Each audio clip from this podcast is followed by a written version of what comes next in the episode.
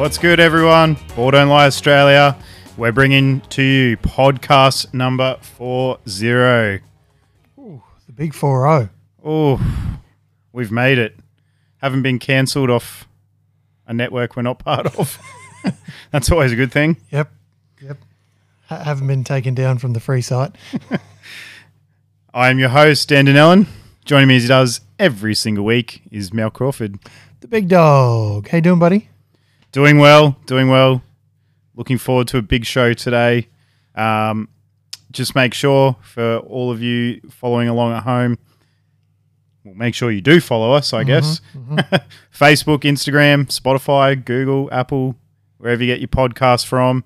Make sure you follow us on all those platforms. It's what keeps us going. So we appreciate you hitting all those buttons on the show this week. Is our big one. NBA predictions. We're going to mm. do a whole bunch of predictions from your standard awards that are given out every year, all the way down to some of our own little things like bold predictions of the year. We've got a double date guess. We've got Eric McAllister and Carly Smith coming to you from the Sunshine Coast. Rip. Looking forward to that. Yeah, it was, it was a real feast for the soul, that one. Ooh. Oh, Yes, that'll make sense later on. Yeah, yeah. But before we get to all this fun, this episode's going to bring Mel. Um, had our fantasy draft on the weekend. Drafts, I should say. Yeah. Yeah. We weren't in the same one. We were not. We were Look, not. I'm not going to throw shade this early on the show, but it you feel you, f- you feeling good about your team you drafted? Uh, if I'm being honest, I actually feel a heck of a lot better about the um, NFL fantasy team I drafted, which has nothing to do and is just me just stalling. No, I'm not super Wrong duper- podcast, buddy. Yeah, I'm not super duper confident with my uh, with my NBA fantasy draft team as yet, but you know, I like two of your picks, Mel. wow. That's that's So more than I thought I was going to get. the same two players that are on my team that you drafted. So Wow. of oh. course we both ended up taking your guy slash our guy slash Australia's guy, young Slash my guy. Joshua Giddey. Yes. So we we've both taken him on our team, which is mm-hmm, good. Mm-hmm. We had to go search him for him though. He was what ranked number four hundred. Four eighty eight, I think. Yeah, yeah. He We was literally had to look him up. Yeah, yeah, yeah, yeah. But you know, a few rookies were pretty similar in that vein, like Davion Mitchell. Um, you know, people like that. There's you had to go looking for these rookies because ESPN hadn't really updated their projections on on their draft boards. But another one now, and I, I'm glad after this whole year you listened to me, and you Oh, you yeah. actually listened to some of my fantasy advice because Oh, it was yeah. a player I had all last season. I banged on about him every week on the show. Mm-hmm. He's one of the young guards out in Sacramento, Tyrese Haliburton. Haliburton. Cannot go wrong with this guy. He's not going to move the needle either way for your team, and that's what you want. His ceiling and floor are pretty close together. So he's not going to blow your matchup away and win you a matchup, but he's not going to have a hell of a week, like a, week from hell, and lose you a matchup. He's consistent. He's consistent. consistently very solid. And it'll be interesting to see in Sacktown how this three guard rotation works out. Uh, but something to keep an eye on. Haliburton was very good as a rookie. You know, Willie hit the, the sophomore wall, as, as we saw uh, was the case with Ja Morant last year, will, and many other sophomores before. Um, or will he just continue being Mr. Consistent? Um, you know, guess time will tell. Um, it was my first time drafting in the top five now in, in four years of running this whole league. Mm-hmm. I've never dodged it enough to be in the top five. I've always been smack bang in the middle of every round, which sucks. Uh, finally got out of that.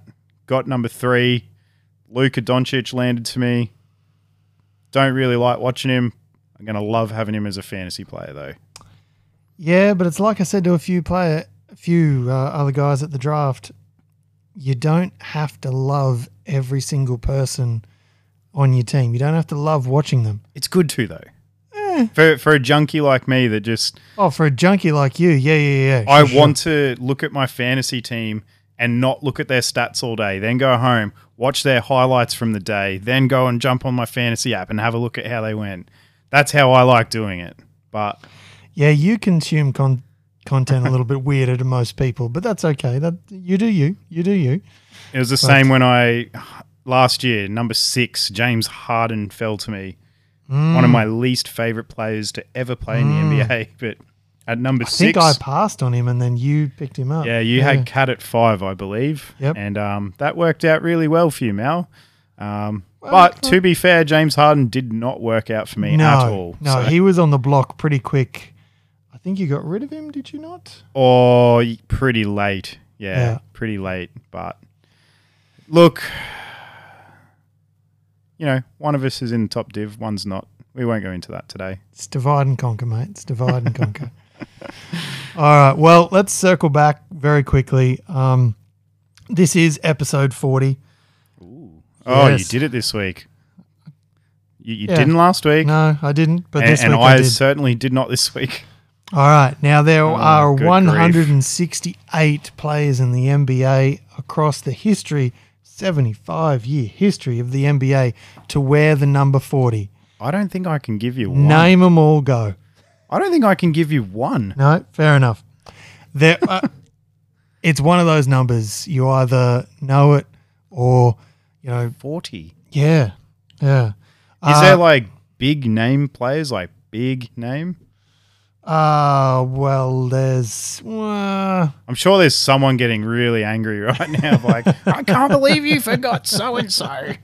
well, there's there's players you will know, like Hmm. for example, you know Harrison Barnes. Yeah, I was gonna say Wiggins, but I know he's 22. I think 20 something. Harrison Barnes is a good one. Mm-hmm. I can picture the jersey now. Uh, ooh, Udonis Haslem. It's a, it's it's a known name, been around forever. One of those The Heat goat. Mm-hmm. Mm-hmm. Um. Then you know, you're you're working your way down, but the question that I wanted to ask because I don't expect you to know. You know, and there's 168. I don't expect Well, you to come up with. I just hope future NBL star Tim Sung was just screaming Udonis Haslem at me through his device just then. Well, Big Heat fan. yeah. Big Heat fan. Yeah, yeah. There are three brothers who have all worn The Plumlees. mm, The Zellers. The Zellers. Can you name the Zellers? The three Zellers. Tyler, Cody. Yeah. Is the other one a T as well? A T? Does it start with? I'm sorry. That feels like you want me to give you more information. And Just a yes or a no, mate, is fine. oh, um, no comment. Tyler, Cody. I should know this because It's I not a T. I hate them all n- 'cause It's they- not a T. all our UNC boys. hmm Ah, it's not coming to me, mate. No. Uh, well, it rhymes with your favorite college team. Duke. Yep. A name that rhymes with Duke. Luke. Oh, Luke. That makes sense. Luke. sense. Cody, Luke, and Luke Tyler. Did he play in the NBA? Luke, yeah. Phoenix Suns in 2013. Oh, must have killed it. Yeah, well, it's the only um, it's the only real listing here is Phoenix Suns in 2013 for the number 40 anyway. So quick cup of coffee. yeah, yeah, that that's all. And there's you know there's a massive list. There's there's there's a mix of um, you know, I guess Haslem, Barnes, and the Zellers are your, probably your top picks there. look probably although Marshall Plumlee did wear it Oh, as well. I did One say the- the, Plumlees. yeah, but only one Plumlee. but I was still right. No, I said which brothers wore the number 40 in the Oh, NBA. he is a brother. Yeah, which brothers? Plurals. Uh, Mm, mm. any more banger names on there, Mel? Or, Uh, no, it doesn't appear. you got about a, from count about 163 to go.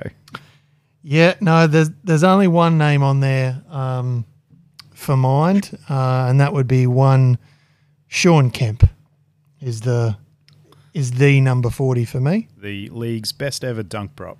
There The Rain Man himself. well, Oh well, before we get through uh, formal proceedings, Mel, mm-hmm. um, do just want to give a quick shout out to long time listener, good friend of the show, uh, Daniel Munro. Chalky. Yeah, yeah. Uh, just got hitched on the weekend out of Toowoomba, so absolutely beautiful ceremony and reception. Um, third time's the charm. That's that's the inside joke, but it's not that hard to figure out. Um, it's not his third marriage. We'll just make that very clear.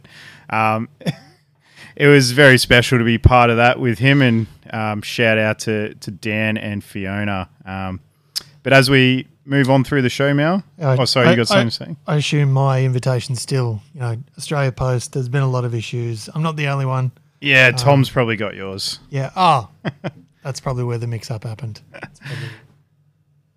All right, let's uh, crack this pack open. Let's see what surprises are in store. All right. Of course, we're going to pick one of these cards that Mal reads out and discuss why we chose it later in the show. So we leave it to fate. Alrighty, here we go. All right, first card. Ja Morant. No. Damn, TJ Warren, Indiana Pacers. Hmm. It's a good start. Next one, Phoenix Suns, Cam Johnson. Love a big Johnson.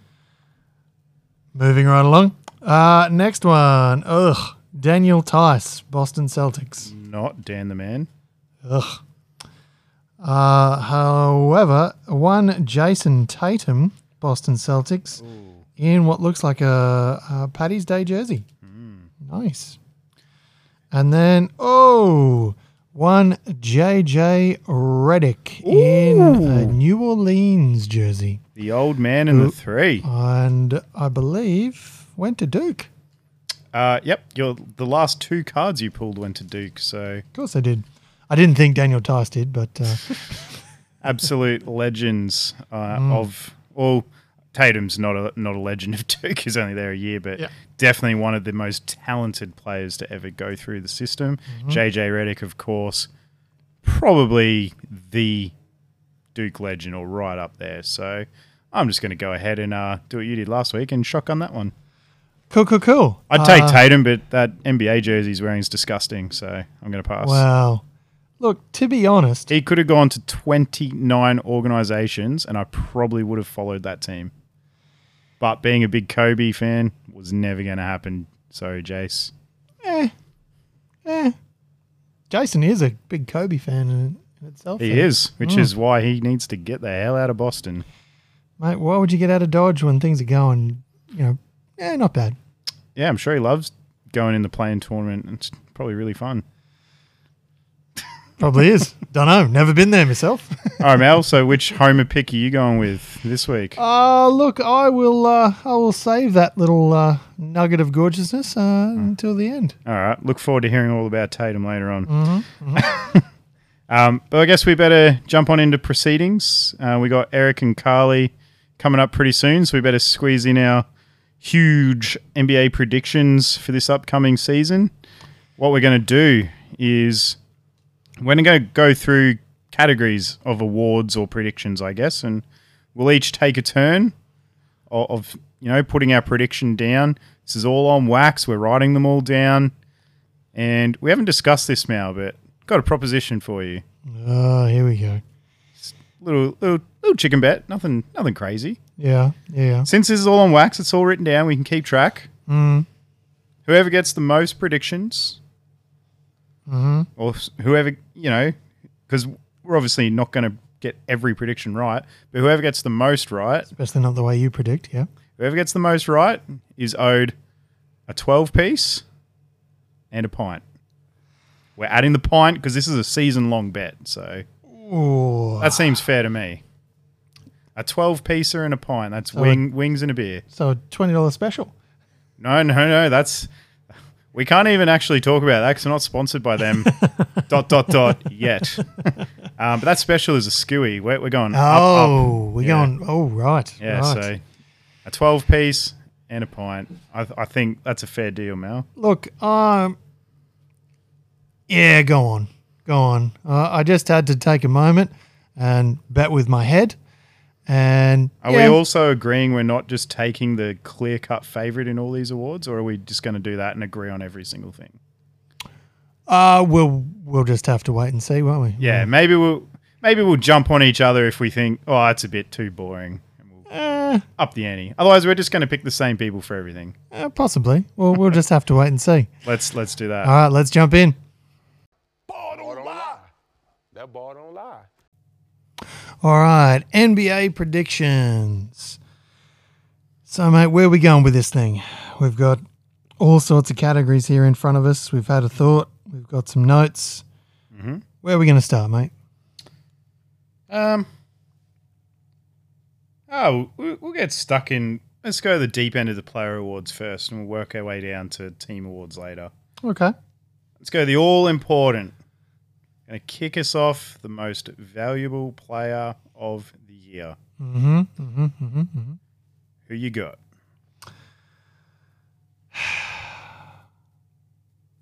Oh, Hashtag your guy, I think. and, and guys, we haven't seen each other's answers to this, so no. there may be some arguments forthcoming. Just uh, strap yourselves in, enjoy the show. Mm-hmm. It's okay. I've, I've got a hell of a punch on me, so it's okay.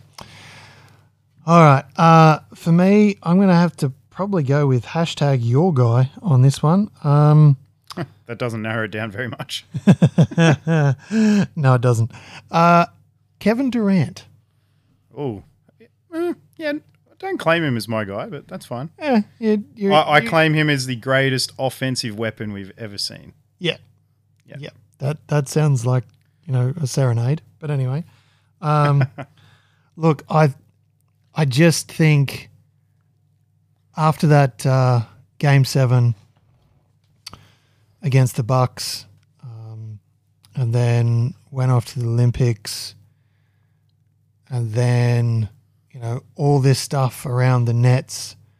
I've just got this feeling that he's going to take a lot of this stuff personally and really come in this season fighting hard, looking to really put on a show like he did back in um, back in the day when he was on the Warriors, and he, you know, as far as he's concerned, um, and a, you know, a lot of a lot of the people watching outplayed LeBron um, in some of those games, dominated in his mind, um, and you know, won the championship.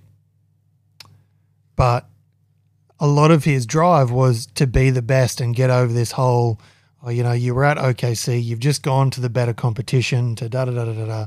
You know, he took a lot of that personally and wanted to leave it all out on the court.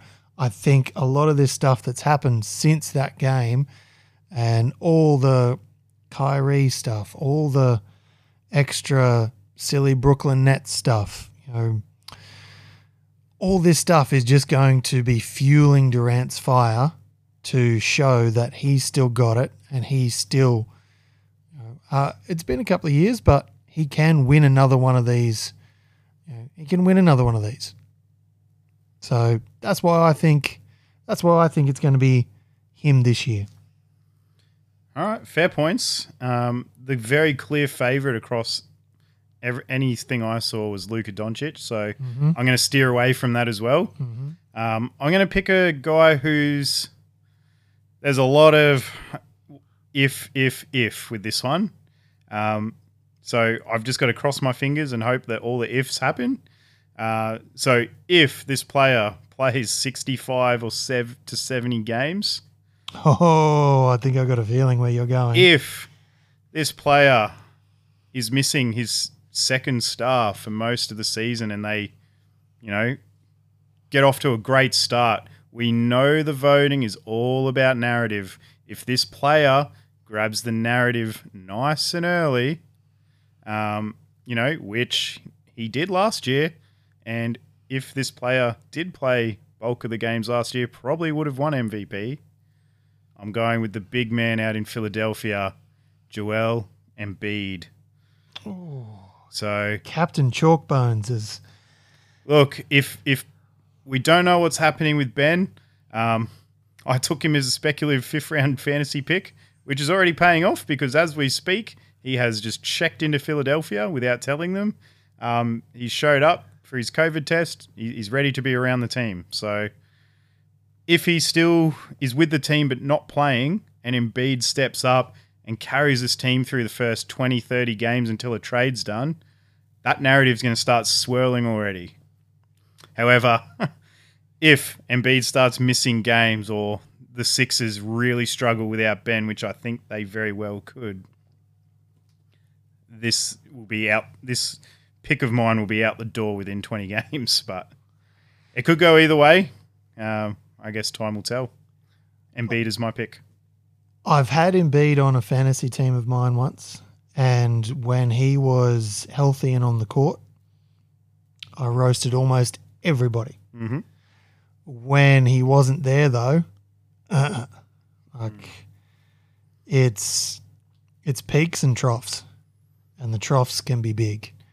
But this is also the guy who what finished second in the voting last year, so you know, definitely way up there. So look, it's possible. I I thought about it for a heartbeat, but yeah, couldn't go with him. Just like I said, Captain Chalkbones is kind of the nickname that I had for him after I had him for a season, and then yeah, because it just couldn't get a nice run that year. Couldn't get a nice run. All right. Well, yeah, Luka, as I said, is clear cut favorite across betting agencies. Mhm. You know, other players up there is um, Giannis, who's pretty high. Harden as well, which might hurt your Durant pick. They're both in amongst the mix together. Mm. Um, Jokic was pretty low, like might be worth another punt because he very well could be do the same, if not better than last year. And you know, if the Nuggets have a good record without Murray, he's just going to get all that noise again. And we've seen the NBA hand out a few like back to back MVPs lately in the last ten years, so Mm. Mm-hmm. not crazy. I'm not putting Mhm. any money on it, but not crazy. Um, next one, Mel. Defensive Player of the Year. Ooh. Ooh. Now, for this one, I actually went with a current champion. Uh, I actually went with Jrue Holiday for this one. Um, couple of reasons. Pretty good in the finals defensively, like across the playoffs. Defensively, wasn't too bad. Um, some could easily argue quite good, if not better. Uh, then he went off and played in the Olympics and would have seen some things. A little bit of extra motivation, things like that. And he was already, was I believe last year, he was uh, second team, um, all defensive as well. So it's not exactly, you know, shouldn't be a huge leap um, in that regard. Like he's already seen as around being around the league. You know, one of the best defenders already going around. Um, but I can just I can just see him in this push to repeat with the Bucks. You know, really doubling down on the defensive end and trying to make that little mini name for himself there. Really, really lock that down as he's the best defender in town.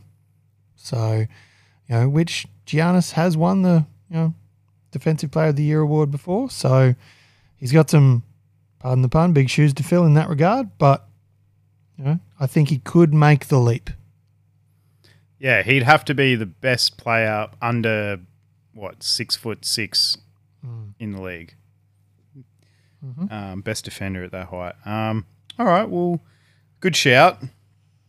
I do worry that you know Giannis might cannibalize a few of those votes, but you know, you, same argument could be made with the team and player I'm picking. So I'm You've made my rebuttal easy there. Well, and I find this interesting because generally you pick big guys for everything, and here I am about to pick a big guy for the second award in a row. You're yet to pick one. Ah. So, Oh, hey, well, Kevin Durant's probably the tallest player out of all these, nearly, but he not, definitely not a big guy. he's definitely a big deal too. So. So this player, Western Conference, has verbally said will be playing quite a lot of minutes at centre, which he's been reluctant to do. He's on a team of, let's just say, aging players. put it nicely. If this Lakers team has a top Mm-hmm. 10 defense in the league, and it's because Anthony Davis is playing center, he will be your defensive player of the year. He averaged 1.3 steals, 1.6 blocks per game last year. I would expect that if he's playing center to go up to you know around the 1.5, 1.6 steals and somewhere floating around two blocks per game. Uh, if he's anchoring that defense with you know Westbrook, Monk, Melo, all these dudes that don't play defense, if he's sitting there as the anchor, those stats are going to go up. His per 36 numbers are going to go up. And, you know, it might even switch LeBron on and boost the team's defense as well. And it narrative is everything. And if they look at this old team and they're killing it on defense with a bunch of players that don't play defense, it's going to be because of one guy, and that's Anthony Davis. Um, so he's my pick. Um, clear favorite on betting agencies. Rudy Gobert, of course. Um, ben Simmons would be a good shout, depending if he plays or not. Um, but you know, we've both gone with pretty, you know, not not crazy out there, but not top two or three players. So, Mm. um, yeah, Defendable, but uh, still in the hunt. defendable. I like it. Yeah, yeah. Thought you might. All right. Well, I was just talking about an old team. Mm-hmm. Let's talk about the young fellas. Oh. Mal, your pick for rookie of the year. Uh, look, well, if almost every betting agency has Cade Cunningham, He's clear, clear favorite, clear favourite. So let's not go there. which I don't necessarily agree with, but that's all right. Yeah. And, you know, that's the thing with Rookie of the Year. It's not always, it doesn't always come down to whoever the whoever the number one pick is. Like, it, it doesn't always work out like that. Um, sometimes it does, though. I actually don't mind, and it, a lot of things I think have to break his way for it to happen. I actually don't mind Jalen Suggs. My guy. Ah. You can Um, hashtag that one, now. hashtag your guy. I've been harping on about him for months. Go, go crazy. Yeah, look, I, I you know, I just don't, I don't mind him. Um, I think with Orlando and the high amount of front court players they got, his assist numbers could go through the roof, which could really help. Um, he'll have to work out something. You know, they'll have to work out something with Markelle Fultz there. We'll just have to see how that goes. Um, who's you know, who, who's going to get all the rock, things like that. Um, couple of things have to break his way, but you know, if we're if we're steering clear of Mr. Cunningham, um, I would say Mr. Suggs. Hashtag your guy. Yeah, that's fair. Um, I was going to lean that way. I was I was actually going to choose Jalen Green, but look, I, I kind of would put him in that same tier with Cade as a bit bit unfair. Um, Jalen Green's going to have a few 30, 35, 40 point games this year, so he's not a bad shout. Um, Suggs is definitely a good one. That's why I was going to pick him. Um, you picked my guy. I'm going to do it back to you, Mel. Okay. To take young Joshua Giddey at Hey. OKC. Giddy giddy. We'll take each other's guy and hope to use it against us.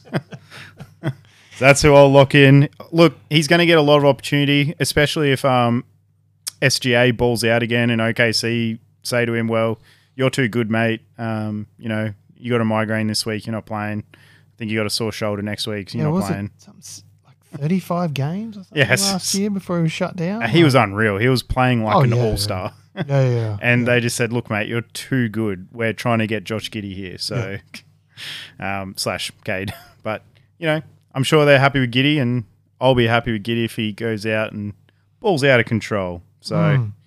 um, we're going to go from the rookie to the vet, j- so to speak. Mhm. Six man of the year. I actually couldn't tell you who's favorite for this. Didn't even look it up. Nope. I'm assuming Lou Will's going to be up there. uh, Montrezl Harrell would probably be up there. Mhm. Um, maybe even like Melo might be a shout with the Lakers. Who knows? I honestly couldn't tell you, Mel. But who are you picking?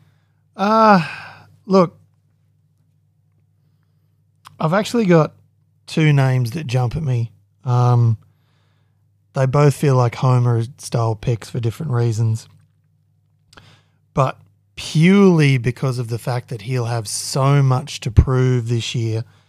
Um, even though I like Patty uh, in Brooklyn, I'm actually going to go with um, Dennis Schroeder for the Celtics because he has he's got to turn the meme narrative around basically. Like he's become and he's not the only player to do it. A lot of players have made you know you know have turned down for whatever reason. Um, some through injury. This one just genuinely felt like hubris like turned down 80 million over four years to take minimum. So lunch money from the Boston Celtics. I think he's got so much to prove this year. He's going to come out and at the very least he's gonna he's gonna have that drive, he's gonna have that want. Can he do it? Well, we'll just have to wait and see.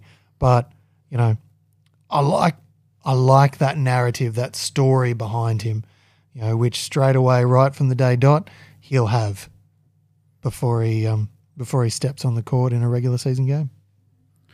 All right. Um, I've just looked up the uh, the betting numbers and can't believe we forgot the the reigning six man of the year, who is clear cut favourite at plus five hundred, Jordan Clarkson. Yep. Um, next to it, Aussies, Jingles and Patty, Hey. plus a thousand, plus twelve hundred. Um, Schroeder plus two thousand. My person I've selected is a an OG hashtag my guy, plus sixteen hundred in the the betting Uh, out at the uh, Madison Square Garden. The once fallen, now risen Derrick Rose, who, in my opinion, became the second or maybe third best player on that roster last year um, with, with Barrett and, and Randle. And Thibs loves his guys. And D Rose, he's going to be the backup for Kemba. That's obvious. But Thibs trusts Rose and he's going to put him in the game. He's going to impact games.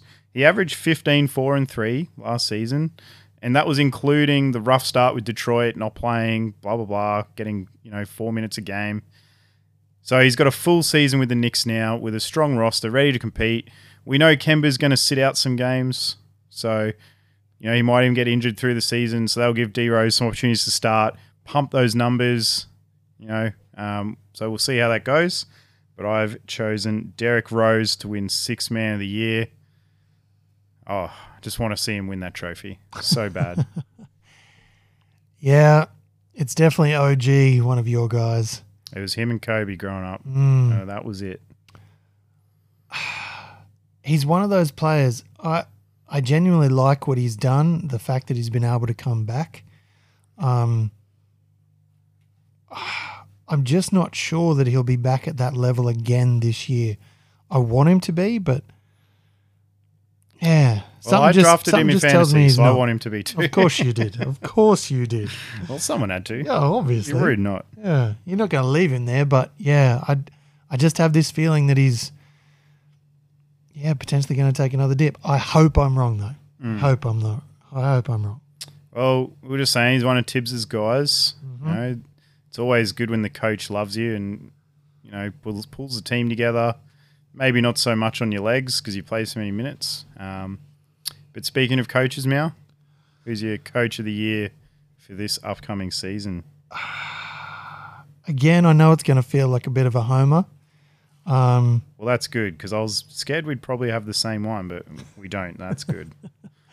I'm going to go with Ime Udoka, um, head coach of the Boston Celtics. Couple of reasons.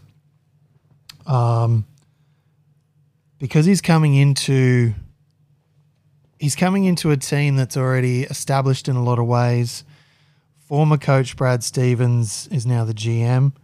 You know, obviously had a big say in picking um, Ime in that role It's a solid team, gets a lot of respect, already has a lot of respect from some of the players, has already had time working with some of the players at an Olympic level.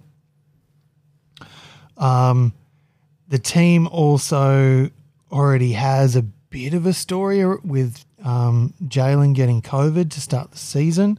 So there's going to be a little bit of, you know, oh, what's going on with Jalen? Can the Celtics get through this? What's the coach doing? Oh, rada rada rada rada rada.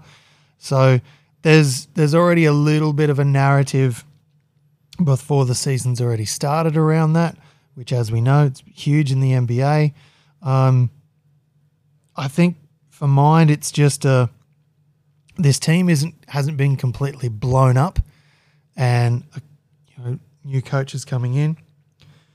It's a fresh look, positive reasons for a coaching change compared to some of the some of the reasons around the ta- uh, around the league.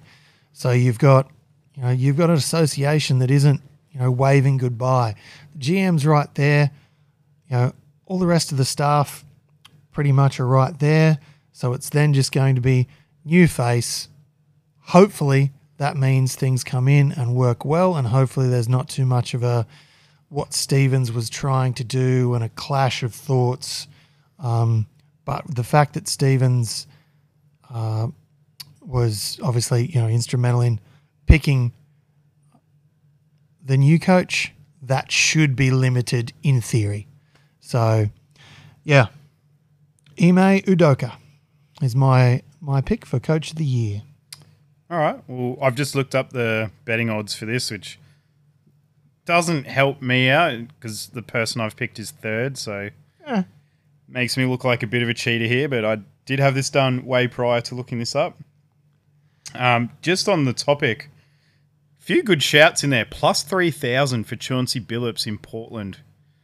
Like bet, gamble responsibly, and I am absolutely not putting any money on this, but I don't mind that as a as a long shot. Along with Rick Carlisle in Indiana, plus twenty five hundred. That's some long odds for some teams that could vastly improve under new coaches. It's all about narrative, people. Oh, it is. It is definitely. Um, but the favorite, Steve Nash at Brooklyn, Erik Spoelstra second in Miami, which don't get me started on bloody Miami again. Um, but my pick of coach of the year, I just thought this is a sensible one. It's a team that really, really underperformed last year, and Memphis who, Grizzlies. and who so far have really, really impressed in the preseason and just should by just their roster upgrade should do a lot better in the league. That's the Chicago Bulls, coached by Billy Donovan. So they were 31 and 41 in the East last season. So I just went purely based off those, that record, plus their roster upgrades equals good narrative for the media. So I'm just backing that. This Bulls team, they look like an absolute offensive juggernaut. They've beaten absolutely nobody important so far in preseason, but they're scoring buckets at a high rate. Lonzo's shot is not broken. Um, LaVine is uh, LaVine and DeRozan are playing really great on the perimeter. Some nice cuts and, and ball movement. You got Patrick Williams to slide in there. You got one of the best big men in the East to slot in the middle as well. Um, and you know you got some players off the bench like Coby White and Caruso. So this Bulls team, um, as we said in our off-season breakdown, they're probably not going to shock you in the playoffs, but I think they're going to win a heck of a lot of games in the regular season. And um, Billy Donovan should be up around in the mix come Coach of the Year time. So that's my pick. Cool. Uh, next one, most improved player. So this is another official award, our last official award. Mm. Uh, I actually talked about this a couple of weeks ago on the show. I think for mind, um, Ja Morant. I know he, Ooh, yeah, he didn't. hashtag my guy. yeah, I know. Right? There's a bit of this for some reason. Anyway, um, yeah, last year, as you say, bit of a sophomore, you know, little dip. I can just, just from little bits and pieces that I've seen him doing, training things different, yada yada yadas. I can just see him making a big jump this season. Um, there's a few things team wise that will help him. It's certainly not the amount of players they still have on their roster. Um, but you've got uh, was it Jackson coming back? He's now in his third year. He's you know growing, maturing, adding elements to his game. I think this is going to be his season. I can really see him, you know, making that first All Star team this year, and you know, then ploughing on, and uh, yeah, getting that most improved. Even though he didn't necessarily have a horrible team, uh, horrible uh, season last year, I can just see him making a really big jump, and you know, we'll just have to see how we go.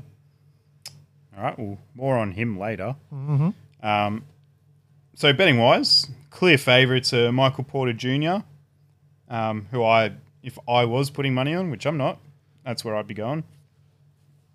Up there as well as SGA and Zion, surprisingly. I've gone a bit further down the list. Um, like, I'm, I was just looking for Ja Morant. He's not even on here, so that's that's a bold prediction, Mal. Yeah, You've got um, there early. I'm happy to. Uh, I'm always happy to make bold predictions, mate. But I tell you what, Mal, I'm picking someone that you have recently mentioned.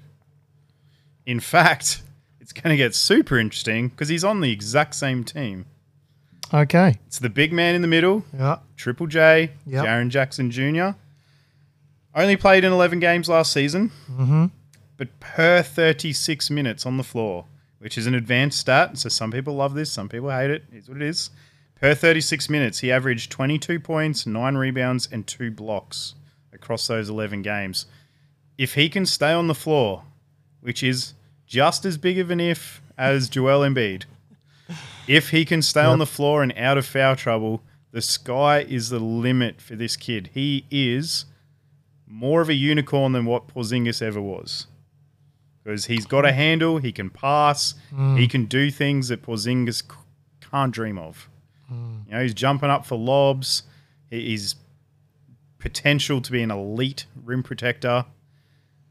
If this kid puts it all together, I've, I've always said his ceiling is higher than Ja's. I don't think it, he'll get there, but the skill set and size that Jaren has, he could become a greater player than Ja. Ja's limited because of his his build, his size, his play style. Jaren, will he get ever get there? You know, yet to be seen. Not sure. His floor is a lot lower than Ja's as well, so don't get it too twisted. Um, Ja, he's yeah, more on him soon. But Jaren Jackson is my pick for most improved player. Yeah. Mr. Jackson there, Triple J. He's about ninth or tenth on the betting list there. He was actually going to be second for me. He, I was tossing up a hit between him and Ja a little bit, but had to go Ja. If I had to pick a second, it would be uh, Kevin Porter Jr. out at Houston. BJ. All right, where to next, mate? Where to next?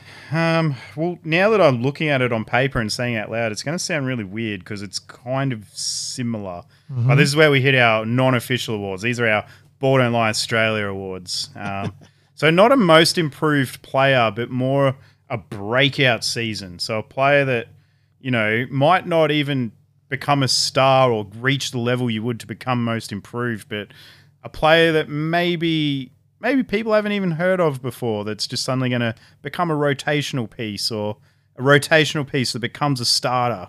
Who, who do you think, Mel, a player that's going to have a breakout season? Uh, look, I had a bit of a think about it. And I actually think for mind, uh, Tyrese Haliburton. Um, I know it's a name we have heard of before. Many times from me. Yep. um, I can just see him making a jump this year. Um, frankly, I think the Kings need him to make more of a jump than he needs him to make more of a jump. But I can just see him going going next level. Hopefully, he's had that. He's had the one good season. Now it's it's time to back that up. Um, and look, uh, I think he will be able to, but that's the thing with predictions. And a lot of it will come down to what the Kings can do, um, you know, on the court with their stuff um, off the court as well, as in like you know their coach, huge question mark as we've talked about before, things like that, um, and where where that all goes and what kind of start they get to the season. Because if they don't get a good start, then straight away there's going to be huge question marks and possible trades and coaches firings and this, that, and the other. So a lot of that's going to come down to whether the Kings have a good start to the season. If they can have a good start and he can really develop through the year, I can really see it uh, really going well for Tyrese this year. All right. Yeah, it's an interesting choice. Um, Yeah, we just have to see how that guard rotation works out Yeah. there with the three point guards and, and Buddy on the bench as well. Um, Yep. But, you know, time will tell. And maybe, maybe, maybe he breaks out because someone someone else leaves, Mm, maybe. Or see. maybe he moves to greener pastures. Never know. Never know. Kings aren't uh, aren't afraid to do something silly. All right, my uh, breakout player of the year is going to come from Golden State. Ooh. Yeah, so this this young man caught uh, my attention at the end of last season. hmm Got inserted for some games, had some huge performances, can stroke the living daylights out of the ball, and he's from all things I can see, he may start while Clay's still rehabbing, um, and he's had a really nice preseason as well. A quote from Steph Curry. It's obviously a Homer quote because it's his teammate. Mm. But Steph Curry said, This kid has potential to be a better shooter than me. Hmm. So, Jordan Poole is my choice for the breakout season. So, I, I don't really know how we determine this. These awards later in the year, now whether we just look at stats and compare to last year, or we'll work it out off air. But um, we'll Well- just maybe we'll do fan votes on these at the end of the year. Actually, that's probably a good one. As long as they're still in the league for starters, that, that's probably a Yeah. s- a, starting point. I think maybe for our Ball Don't Lie Australia awards, we'll, we'll let the fans vote. Cool, cool. It uh, didn't work out well for you in our NBL draft, Mel. Where I, I took seventy five percent of the votes. I was thank you everyone. I appreciate that very much. Hashtag Um, robbed. Let, us get it up to hundred next time, but that's okay. Um, Look, uh, I'm glad to see some of you out there really have a high basketball IQ. So, yeah, and twenty five percent of you be better. yeah, righto. Righto, Uh, it was good fun, and we we appreciate everyone's engagement. There was actually a lot of votes on that thing, which was good fun. So keep them coming when we push them out. Next up, now a surprise team. So a team that you know you're not you're not here picking them to win the chip, but you know they might have a better season than what people are thinking, or compared to last year. Well, you've actually already talked about them a little bit. Um, I think the Bulls this year are going to surprise us one way or the other. I think they're going to, they're definitely going to have a better season than last year. We've talked about the pieces they've added before on the show. You've talked about them just before. Um, I think they're definitely going to surprise. I don't, I'm not completely convinced that it's going to be smooth all year. I think there's going to be a couple of issues um, out the gate, or at least say 20 games in for a little while. Um, but I think they're going to surprise. Uh, I think they've got a lot of good pieces that have that have chimed in. I don't necessarily think they're done. There might be a move or two before um, trade deadline. Um, I know there's a little bit of hype. Uh, what is it? Was it these guys are called? Was it the the Balzac or Oh, s- some you know awful fan? Balzac. Yeah, De Balzac. Um, look, it just when I when I think about surprising teams, um, sitting where we were, was it when we started this thing last season when we did preseason predictions? They were not anywhere even close to my radar for any of the teams or anything. So, you know, they've made some moves this off season. I think that, oh, obviously they've improved. Um, I think they're going to surprise. It may not be the surprise that everyone's looking for. May not be positive. May not be. Should be, but may not be. All right, yeah. Eh, Eh. don't know if it's a big surprise. But, Yeah. Yeah. You know, some could argue mine's not a big surprise either, so Yeah. that, that's okay. yeah. I'm going with a team that underwhelmed, quite like the Bulls. They have uh, shafted two coaches in one season now. Oh, nice. So they're bringing in a very good coach who questionable why the team let them go. That's okay. Mm-hmm. Um, and also, this team is rumored to be right up there in the favourites to land Simmons, which, if they do, good lordy. Um, I'm taking the Indiana Pacers Mm-hmm. as a surprise team. Now, I don't say surprises in, oh, they were bumbling down in the play in. Maybe they'll get into the, you know, the seven or eight seed again. I, I think they could definitely push for that that locked in playoff spot, four, five, six. Um, you know, roster as is, your players like Brogdon, Levert, the bubble goat, TJ Warren to come back. You got Sabonis, you know, poor man's Jokic out there. And, you know, another player who could be right up there in Defense Player of the Year, led the league in blocks, uh, Miles Turner is the starting five. And I mean, you know, the rumored trade, of course, you know, if you're not living under a rock, is Brogdon and Levert plus other stuff for Ben. If you add Ben Simmons to run around with Sabonis, Warren, and Miles Turner, watch out. But even as as it is, coached by Rick Carlisle, I think this team's got potential to to lock in a, a full time playoff spot there. So I'm picking the Pacers as the surprise package. So new coach bump, ride that through. Yeah, and it's not just new coach; it's new, very good coach. Hmm. It's not. It's not just new, fresh face. Let's see what happens. It's we know what we're getting, and we like it. so let's do it. All right, another surprise team now, but not for the good reasons. So Mm. I, I don't know what to call this one. I've just written down um, bad team that everyone thinks is going to be good. I'm going to probably annoy some people, but You can't pick Memphis after you've just given all these awards to everyone on the team. no, the, the people aren't you. Um, Oh, there's at least another three fans in Australia. Come on. my bad team, and I, I'm a little bit torn because I have questions.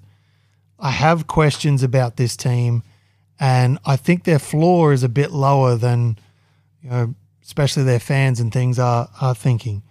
Um, so my team is actually the Mavs, Yeah. and that is basically I was debating this very one myself. I Yeah. didn't go with it, but yeah. because I have three major questions. Now I know Luka is going to explode at times and he's not going to let you he's just going to completely wipe teams off the floor. No Hopefully for my fantasy team. Yeah. But I, I, I, I'm assuming one of these questions is about seven foot three tall. A little bit. um, so my three, and I could go deeper, but I, I, I stopped at three. The Jason Kidd fit, um, coming in as the coach. Now Jason Kidd has had, was it uh, at least two stops that I can think of straight off the top of my head, um, as head coach already. Didn't work out either time. Um, yeah, I think they mutually parted ways, as we say Hey, on the show mutually. both times. Um, so how that's going to go this time? Question mark. Tim Hardaway. Now I like Tim Hardaway, but are we going to get some consistency from Tim Hardaway? That's the question mark because he can blow up and have himself a game, and then the next game he can disappear, and then the next game he'll blow up again, and then he'll disappear for a week, and then he'll blow up for two or three in a row, and then and the, it's just that consistency. And if they're going to go as high as some people are projecting, that consistency for me is the big question mark. And the other question mark is, of course, the first alleged unicorn of Kristaps Porzingis. I think this season is a huge question mark for him. Um, from little bits and pieces that I've heard, basically at the end of last season, he was looking for an out, looking to go somewhere else. Um, apparently, this coaching change uh, he's really positive on, bought back in, but realistically, his stock is low. Let's be honest. So, this season needs to be really big for him. Is it going to be? Don't know. Because, well, look, everywhere he's gone, the, the expectations have been high, the hopes have been high. The reality, it's been a little bit more, you know, depressing than some people are willing to admit. And so they're my big three question marks. And if we get negative responses to all three of those questions, Mavs are going to have a bad season. All right. Yeah. Not a bad shout. Not a bad shout. I've gone with a team that was red hot last year until a couple players went down. And I, I've watched them in the preseason. I know it's just the preseason, but my goodness, they were horrible. I'm going with the Charlotte Hornets. Yeah. This team, ride or dies. Not with LaMelo Ball. Don't get this twisted. They ride or die with Gordon Hayward. Yeah. And they will absolutely die without him because when he went down last year, they were shocking. In the preseason without him, they have been shocking. Um, I just, I, just think they're really overrated. I think they had a, a solid spell in the season there, and everyone got a bit excited. And don't get me wrong, Lamelo is a good player. He's going to be a great player. He's not there yet, and the team, I just don't think they have the depth. They, they don't have any bigs, which is going to be a problem in the East or in, in any game really. And, and they don't have a lot of like crazy knockdown shooters. I mean, people losing their minds over James Bouknight, who no one had heard of before the draft, but everyone becomes a draft expert on draft night. and James That's how that Bouknight, you know, greatest shooter we've ever seen, even though no one's ever seen him. I love the line amazing upside potential. it's like, doesn't every young NBA player have upside? Anyway, uh, I just think the Hornets, you know, I, I think they will be around the play-in tourney somewhere. I know that's a four-spot range, but don't be expecting them up in that four, five, six again. I, I can't see it happening, and especially if Gordy or and or Lamelo goes down at any point in the season. So I, I'm picking the Hornets as the team that everyone else thinks is going to be good, but I think they're just not. Yep. Fair Alright. chip. Okay. All right. Um, well, this is kind of an official award, but but it's not. But Ball Don't Lie Australia's very own NBA scoring leader. Who's it going to be? Ah, The very clear favorite by an absolute mile is Brad Beal. It's not even close. mm. So I haven't chosen him. Um, feel free to, Mel, if you want an easy out. But no, no. I've um, I'm a bit I've scared we might gone- have gone the same one here. possibly. Uh, I've gone Luka. Oh no, that's all No, good. we're good. As you were. Yep. Because even though I have them picked as my bad team category, um, and by the way, those three questions I had, if all of those three questions come back with positive responses, then ooh, Mavs might have something. But if they're negative, eh, yeah, um, yeah, I can just see Luka really exploding big. Um, and again, if those three questions come back with negatives, he's going to have to to really drag this team along if he's not getting help um, from those three big areas um, on the court and off. So, yeah, I've got I've got Luka on that one. Uh, I think he's you know he's obviously going to be up there in MVP and it's going to do a lot of scoring, but that's okay because he can score from almost any situation. I don't want to say from necessarily anywhere. Like he does it sort of differently to Steph, but in the same way, yeah, just similar. It's it's not quite the same way Steph just pulls up from halfway and you know knocks it down. He he does it slightly different, but um, you know plays through contact and different things. Likes to drive in, but anyway, I've got Luka as mine. All right, we'll see how he adapts to the new rules. We've Mm. seen him and Harden struggling already. That's okay. Uh, as said, Beal's the obvious choice. I, I've gone with a little point guard out in the West as well. I've gone with the one and only Dame Dollar, Mr. Lillard. Ooh, yep. I think it could be his year. You know, if he's if he's riding it out in Portland and he just thinks, right, this is time. I'm going to take us there, and he can absolutely explode. He'd go for 40 points a game if he wanted to. Um, but Well, yeah, he- we will see. He is now a married man through the off season, so Yeah, spoken for, yep, very good. yep. So, you know, that again, that's No distractions. yeah, that's maturity level, all sorts of things. You know, you got to get the off court stuff right before the on court stuff can you know really explode. So, All right, two to go now. yep, Second last one. Mhm. Your one bold prediction. hmm It can be crazy bold. It can be a little bit bold.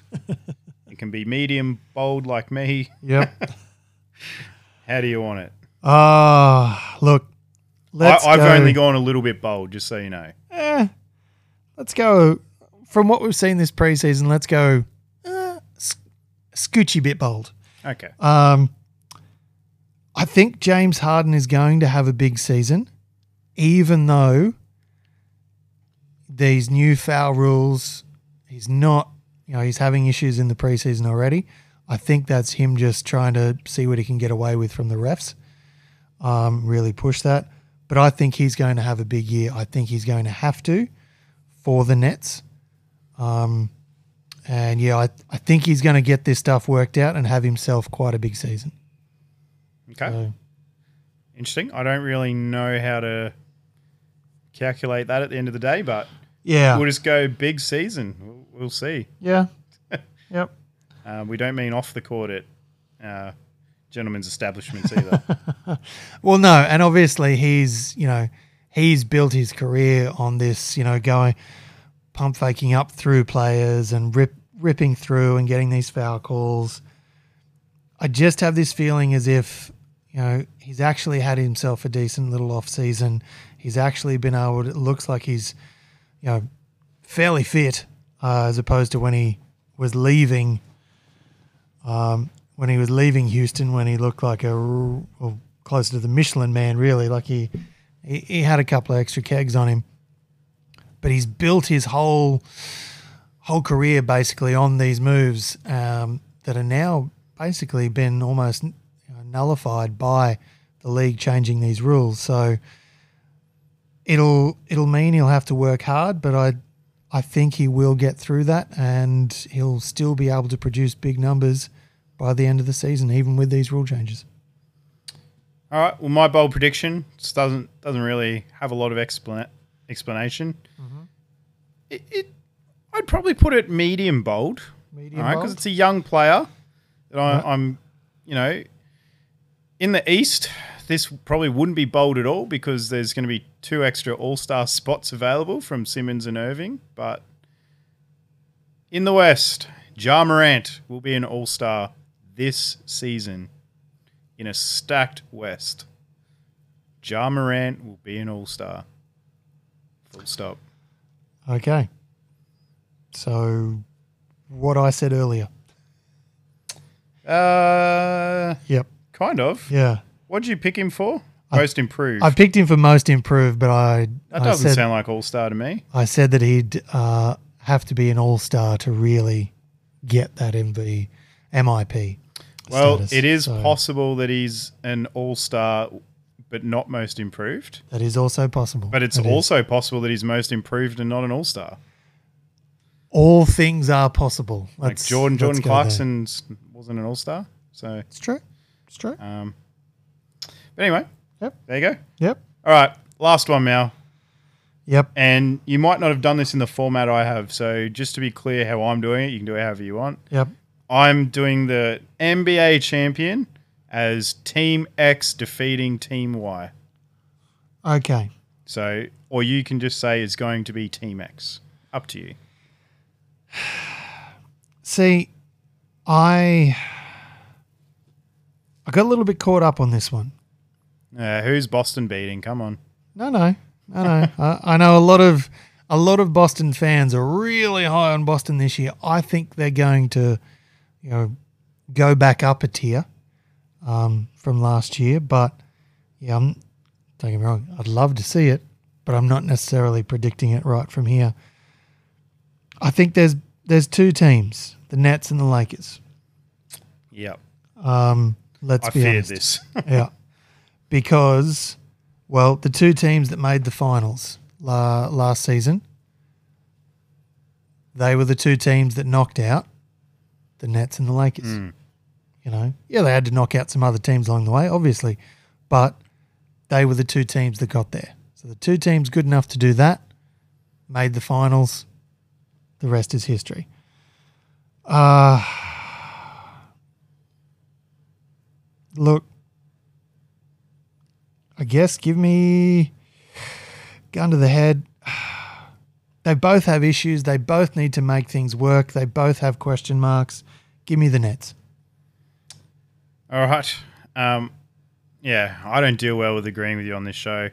I have written on my page Nets defeat Lakers. Oh, But for the fun of a 12 piece, I'm swerving.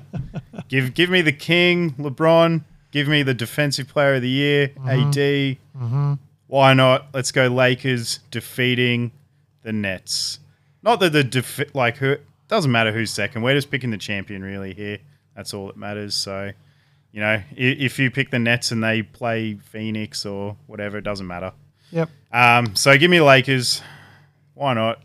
Not, not my first forget- choice, but I just don't want to agree with you. What two seasons ago they were the champions? Like Yeah, yeah. LeBron and AD were, and Dwight. Sorry, and Dwight. And Dwight, and Dwight. But uh, There's been some roster changes, but yeah. uh, anyway, guess we'll see. There, there's a wrap on our NBA aw- awards and season predictions. yeah. We, we might do some polls or interactives on the socials where you can let us know how right or wrong we were, and you know who you would pick. So keep an eye out for those. Yep. Obviously, time will tell as well on uh, how that goes. But uh, yeah, let us know. Keep track on the socials and uh, put forward your ideas. If you've got something different, shoot that through to us. Oh, Mel, my phone's ringing. Cool, cool. Can you hear it? Yeah. It says Eric and Carly, so we better answer and get them on the show. Ball don't lie. That ball don't lie. Ball Don't Lie Australia listeners, we have a first for you here this week. Our first, uh, Mel, would you say double date? You wear a t-shirt to a double date? I mean, come on, buddy. Well, I do my hair, but I, I can't. Do the sides. this is how I am. But uh, we are joined here by Sunshine Coast power couple, Eric McAllister and Carly Smith. Thank you so much for both of you joining us on the show. Oh, thanks for having us on. It's it's a real pleasure and an honor to uh, to be invited on, and we're looking forward to it. Yeah, thank you so much. We can't wait to uh, get into it. All right. Well, let's jump straight in then. Um, we always like to start our interviews with uh, junior clubs, or if uh, from America, you know, high school, college teams. So, is there any teammates and or coaches or um, anything like that you'd like to do shout outs before we uh, before we jump into the really hard stuff? um, yeah, okay, I'll probably go on that one. Um, so I started my basketball career as a junior um, at Basketball ACT. Um, I definitely had some amazing coaches um, and support uh, from that organization that have become like lifelong friends. So definitely give a shout out to Rob Parker and Ray Brady. They they helped me a lot with my basketball and um, yeah, just really great friends of mine now. Yeah, for myself, um, being from the states, so uh, you know, I went to college in uh, at Stony Brook University, and um, Coach Pikiell, who's now over at Rutgers, doing a phenomenal job there and really turned the program around. Uh, so I owe him immense amount. And um, you know, strength and conditioning coach, Coach Van Dyke, uh, really helped develop my body and my mind. And um, yeah, th- those are the two coaches I think I owe the most to. Yeah, it's it's always amazing. Doesn't matter what level of basketball you seem to to get to. There's always people along the way that you can always you know shout out and thank, no matter how Yeah, no matter how deep or how far you go. Yeah, absolutely. All right, we'll we'll kick off with you here, Eric. Um, obviously, you know you've been all around the world with your career, so I'm sure you've got hours of stories to tell. Um, but um, can we just start off um, in Luxembourg? Um, how how did a move come about to head over there? Yeah, so um, I started my career off in Europe, so I kind of established myself there, and um, I came kind of in that off season um, from the, I guess, the quote unquote normal season to play in the state league, and uh, I started off on the Sunshine Coast, and you know, fell in love with it for obvious reasons, and I headed back over to Europe. So I was playing in Finland at the time, which is a pretty high level league, and uh, really really got some good exposure there. And I had a, uh, I broke my shooting hand um, like four games into the season, and I set it in a cast, and it didn't really heal right. So I had to have a procedure done in the off season to to fix that. And so um, there were some health concerns and things like that from some of the bigger clubs around Europe that I was kind of progressing towards, and and so my agent at the time kind of persuaded me to head to Luxembourg, which is um, I guess one of the generally speaking lower level leagues in in Europe, and um, it was just kind of trying to get my confidence back, my my statistics back, and things of that nature. So um, yeah, I found my way over there, and I met some phenomenal people, and uh, really it was a real treat to be there for the well the short stint it ended up being for me. Yeah, well, before we touch on that a bit more, did you have a favorite city or, or team in Europe that you enjoyed playing for?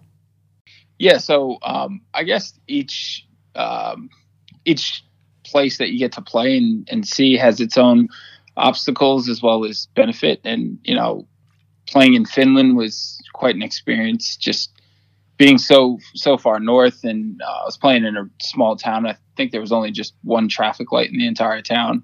Um, so like that has its own, I guess, obstacles to overcome. But generally speaking, uh, place I played in France. Um, so the town was called Vitré, which was it's a beautiful little, I guess, country town. It was kind of in the French um, countryside, and um, yeah, just beautiful. Had giant castle and churches, and um, the people were lovely there. So I, I guess uh, for my European stops, that uh, Vitré was my favorite.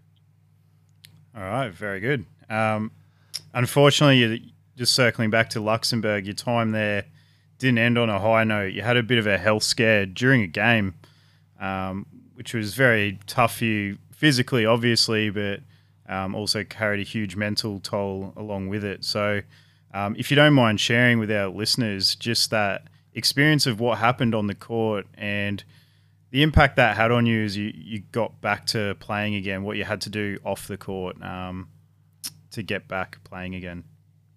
Yeah, so uh, it's certainly um, something I'd I'd never want to go through again. Um, it was the second game of the season, and we're about halfway through the third quarter, and um, you know, I went in for an offensive rebound, and I kind of the ball goes in, turn around to run back on defense, and my heart just kind of started pounding, and and it lasted a couple possessions, and I was trying to I was just playing through it, and uh, next thing you know, like kind of the corners are starting to darken and, and starting to close in, and uh, my phys- my vision got funny, and I just kind of collapsed there on the court, and um, I was kind of in and out of consciousness at first, and just remember waking up to the to the lights of the roof of the stadium, and had a teammate over me trying to get something out of me, and by the time the paramedics got to me, they um, they told me that I, I my blood pressure I was two points away from being dead, and so um, it was yeah quite a scare. And the crazy thing is, uh, was I think three weeks before, four weeks maybe, I had you know, my physical, I had an EKG, I had all that stuff done, and nothing got picked up. And so uh, the team kept me around for a little bit, and I just really couldn't perform. I was part of it was fear of it happening again. Part of it was my actual health. So um, they sent me to a couple specialists, and they ended up not clearing me. So they they ended up sending me home, and and so um, you know I got back to the states, and I was trying to figure out what I was going to do because essentially the doctors in Europe were telling me I wasn't going to be able to play anymore, and uh, I saw some doctors back in the states, and they kind of um, echoed those opinions, and so I was in this this really funny place because all of a sudden like basketball appears to be done for me, and I didn't really know what I was going to do with my life at that point. I was going to, I guess, I have an education to fall back on, which I'm grateful for, but at the same time, you you still don't know the direction your life's kind of heading, and so those those mental tolls really took a hit, um, and I, I really struggled day in and day out, and really struggled with depression and, and suicide at that point. Um, I tried to change my diet up a bit because that was some of the research what was being said. Because at this point, nobody had told me um, they couldn't diagnose me with anything or anything like that. So I just had to, I guess, do the research and try to remain as healthy as I could. And um, I kind of got around. I, I, found a doctor that felt he could help me, and um, took some some measures. And the next thing you know, I kind of things worked out to come back out to Australia, and um, what appeared to be a finished career was very much still alive, and uh, something that yeah, I won't take for granted. That's for sure. Yeah, that it's so unreal, and we really appreciate you sharing stories like that. Um, must have been obviously really tough to go through, but you know, the average fan up up at the Sunshine Coast there would, may have no idea that you've been through that. So, um, you know, your level of play is you know just as high as anyone else in in the state league here um, in the NBL one. So, um, the fact that you've been able to you know get back up on that horse and get on the court and perform is credit to yourself and, and the medical team around you. So thanks for sharing. Yeah, no, I really appreciate it. Thank you. All right, Carly, your turn now. Uh, you've had a tough road to reach where you are today as well. Um, yeah. You you stepped away from the game at a young age to work on yourself. Can you talk us through that process and some of the people who impacted you and, and how you got back to a place of of comfort on the basketball court? Yeah, for sure. Um, so I guess as a junior uh, in the ACT, um, I I was doing pretty well with my basketball, and my future was was quite bright with it. Um, I was going through a lot of challenges in my life um, at the time when I was about 16, and um, unfortunately, I just needed to take a break from basketball. Um, I left school early as well, so I left school in year 11 and I moved to Wollongong with my mum, where I studied fine arts. So I I studied drawing, painting, printmaking, photography, everything that was quite creative. Um, this was this was an amazing thing for me because it was quite therapeutic and I learned a lot about myself in this time. So in this time I had uh, I was being I was diagnosed with severe depression and um, extreme anxiety. Um, so I, I, definitely was going through a lot, and unfortunately, basketball just wasn't the outlet that it was always uh, was. Once upon a time, it was quite a negative space for me. Um, I guess I was just competing with myself and um, my own negative thoughts constantly. Um, so looking back on it now, it was probably the best thing I ever did, which was step away from the sport. And in in that time, I learned a lot about myself, and um, I've definitely grown a lot.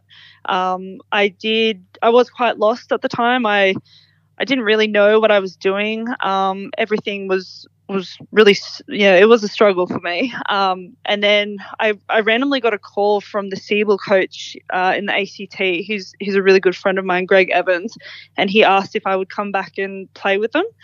Um, I guess at the time again I was lost. I was quite unsure if I wanted to to get back into the sport but deep down I, I love it and I love being active and I love being healthy. So I went along and from there, I played, uh, I think it was a season for the ACT and the SEABL, and then I, I got selected to go play in, for the Bendigo Braves, and then Mhm. from there I went and represented Australia uh, for three on three, where we won a gold medal.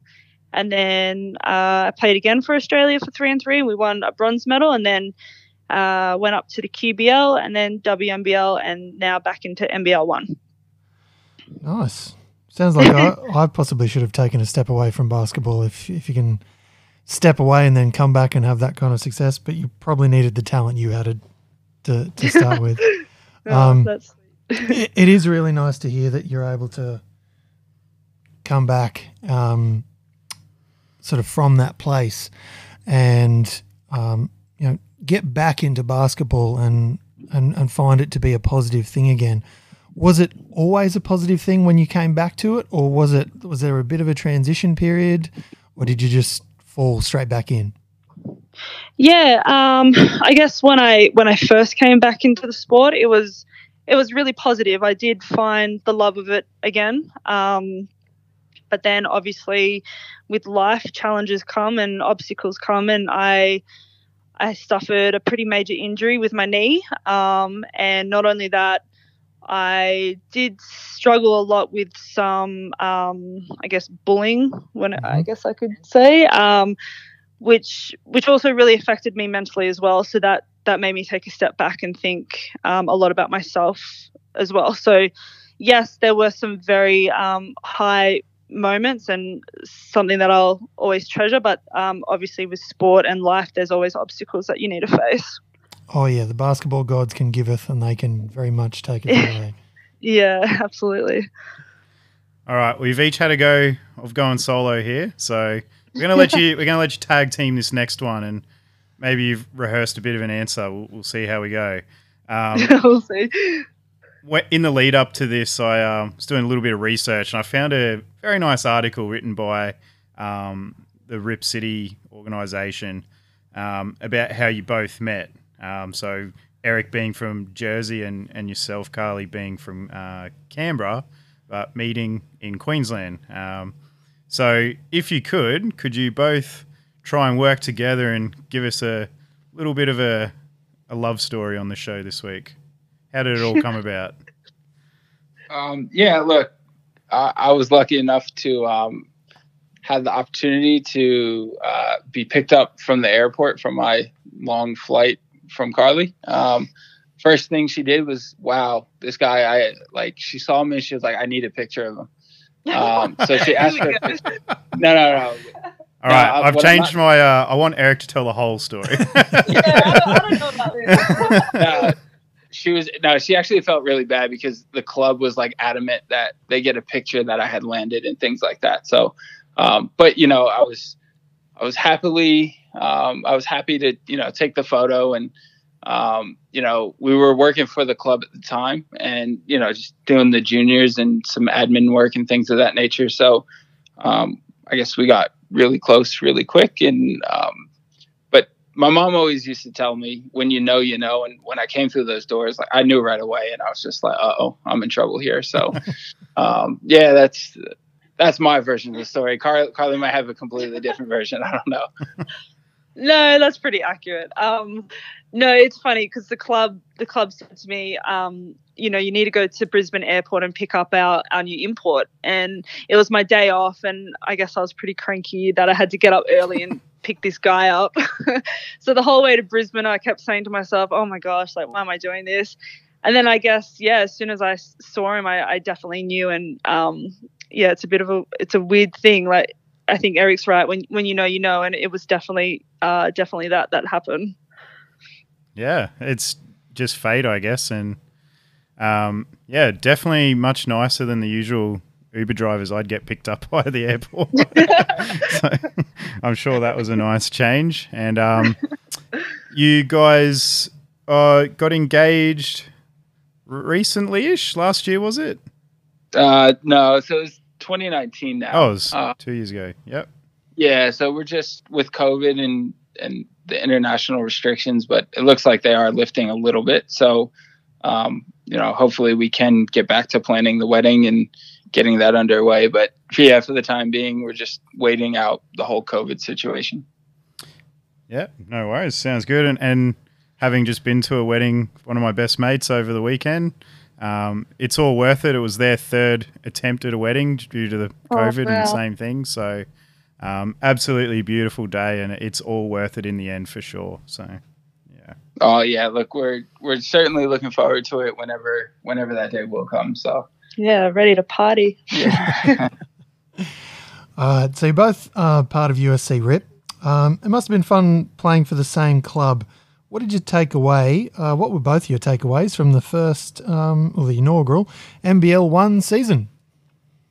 yeah, I think what the league has done has been phenomenal, and um, th- the level of professionalism certainly is is a, ma- a major step up, and uh, I guess the whole production of everything is a major step up. Um, I think it's been great for all the leagues to get some exposure, and um, you know, with the NBL One Instagram and social medias, uh, just the following they have has been.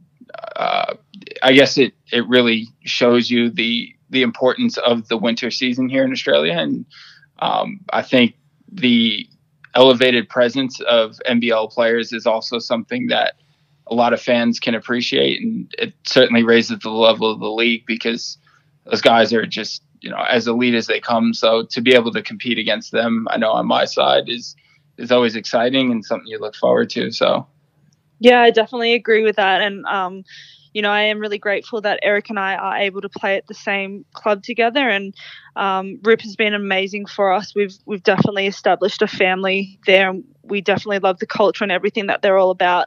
Um, I definitely agree. Like coming straight off the WNBL season into the NBL one, um, it's it's really professional, and the level of I know on the women's side, the uh, the level of the players there, it's it's been an awesome season to play against. So yeah, we've definitely loved being a part of it.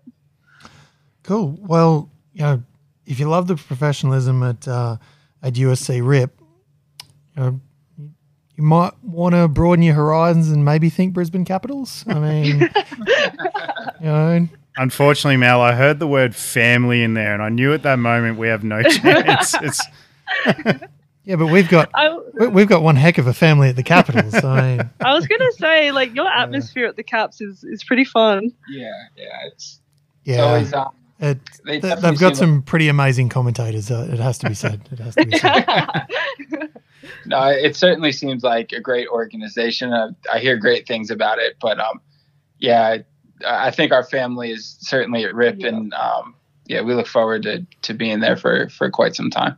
well, if you're referring to family, Eric, as as Tanner, feel free to bring him as well if that helps. that helps the move. I think we'd like to keep Tanner right where he is. All right. Um, so, for a lot of our listeners, they probably don't understand what it's like to live the professional basketball uh, sort of life. So, you know, there are times when you guys are separated. Um, what are those times like for you? How, how do you guys get get through those times? Um, yeah, so yeah, like I said, we are quite fortunate that we we try to play at the same club. Um, when I went off to WNBL last season, I was in a hub, so I was away from Eric for a few weeks, um, which obviously is is challenging. Um, but I know how much he sus- supports me on and off the court, and I'm so lucky to have him as a partner. And um, you know, like he he he's my partner and he's my best friend at the same time. So it's it's in a really amazing um, relationship that we have. Oh, All the feels. yeah, no, um, I think we are lucky that we haven't had to spend much time apart, and I think um, you know I've had opportunities to go back to Europe and things like that, and I've turned them down in favor of staying out here. And um, you know, I, I guess is when you meet the right people, and for me, the right person, that you can understand what is more important to you. So. Um, if that means you know being here to be supportive of Carly and, and begin the next chapter of my life, I'm perfectly fine with that as well. oh, doing it for love. Love it. it, it sounds to me like Eric, you got a few brownie points. I reckon you can forget a few birthdays and stuff in there with turning down those contracts overseas. Yeah, no. All right. Um, we're going to just jump off the court for a little bit. Um, so, Eric, you you've been doing some great work already um, with your acceptance uh, project. Um, so we'll get you to talk about that a little bit um, before we get you both to tell our listeners about a podcast that y- you guys are starting up um, named Exploring the Mind, Body, and Soul. So could could you both talk to those a little bit? Give our listeners an idea of what it's all about, how, how to follow it on the socials, um, and anything else you think is important. Yeah, um, thank you for um, raising that point and um, giving me the opportunity to speak about it. And the acceptance project for me is it's really to accept everything about ourselves and what happens to us and the environments that we're in. Um, and I think with mental health, um, it's I think when you've gone through the the struggle yourself, um, you become well equipped equipped to understand uh, what others are going through. And I think um, that's what most people want to connect into when they are feeling low is they want to understand what they are going through. And um, I guess my long term plan is to dissolve it into a foundation um, that can provide free mental health support for um, people struggling, and whether that's in the form of a um, you know a um, organizational therapists, or if we can you know create a safe space and um, kind of foundational housing uh, whatever that may look like. I'm I'm still not sure. I'm allowing it to be quite fluid, but um, I guess my passion has been has turned into understanding the mind and and trying to get the best out of people. And um, Carly made a great point one day when I was kind of working around what my framework would look like, and she ra- raised the point that you know, as athletes, we train our bodies to avoid injury and to work at like an optimal level. And in society we're not taught to do, to do that with our minds. And that's something that um, really stuck with me. And, and i guess what i'm trying to do is pull the best out of people as best i can. So you know between some study and life experience and and working with some incredible people in the field i'm learning a lot to i guess um, try to change the tra- the trajectory of as many lives as i can yeah it's a great answer and um, some fantastic work you're doing with that. I mean, mental health is prevalent around the world more now than ever before, and um, it's it's definitely the kind of thing that you know people are going to appreciate and get behind you and support you with. I'm sure. Uh, thank you. Yeah, it's um it's important to both Carly and I, which is great to have her support and um, to bounce ideas off her and what she thinks. And um, yeah, it's something that we're really trying to impact the world with. All right. Well, I might hand over to Carly just for a quick second, um, just to pump up the podcast a little bit. Um, I'm tuning into episode one for the first time. It's not out yet, but I've I've got a got an inside uh, deal on the on the app. What am I expecting to be listening to and get out of this episode?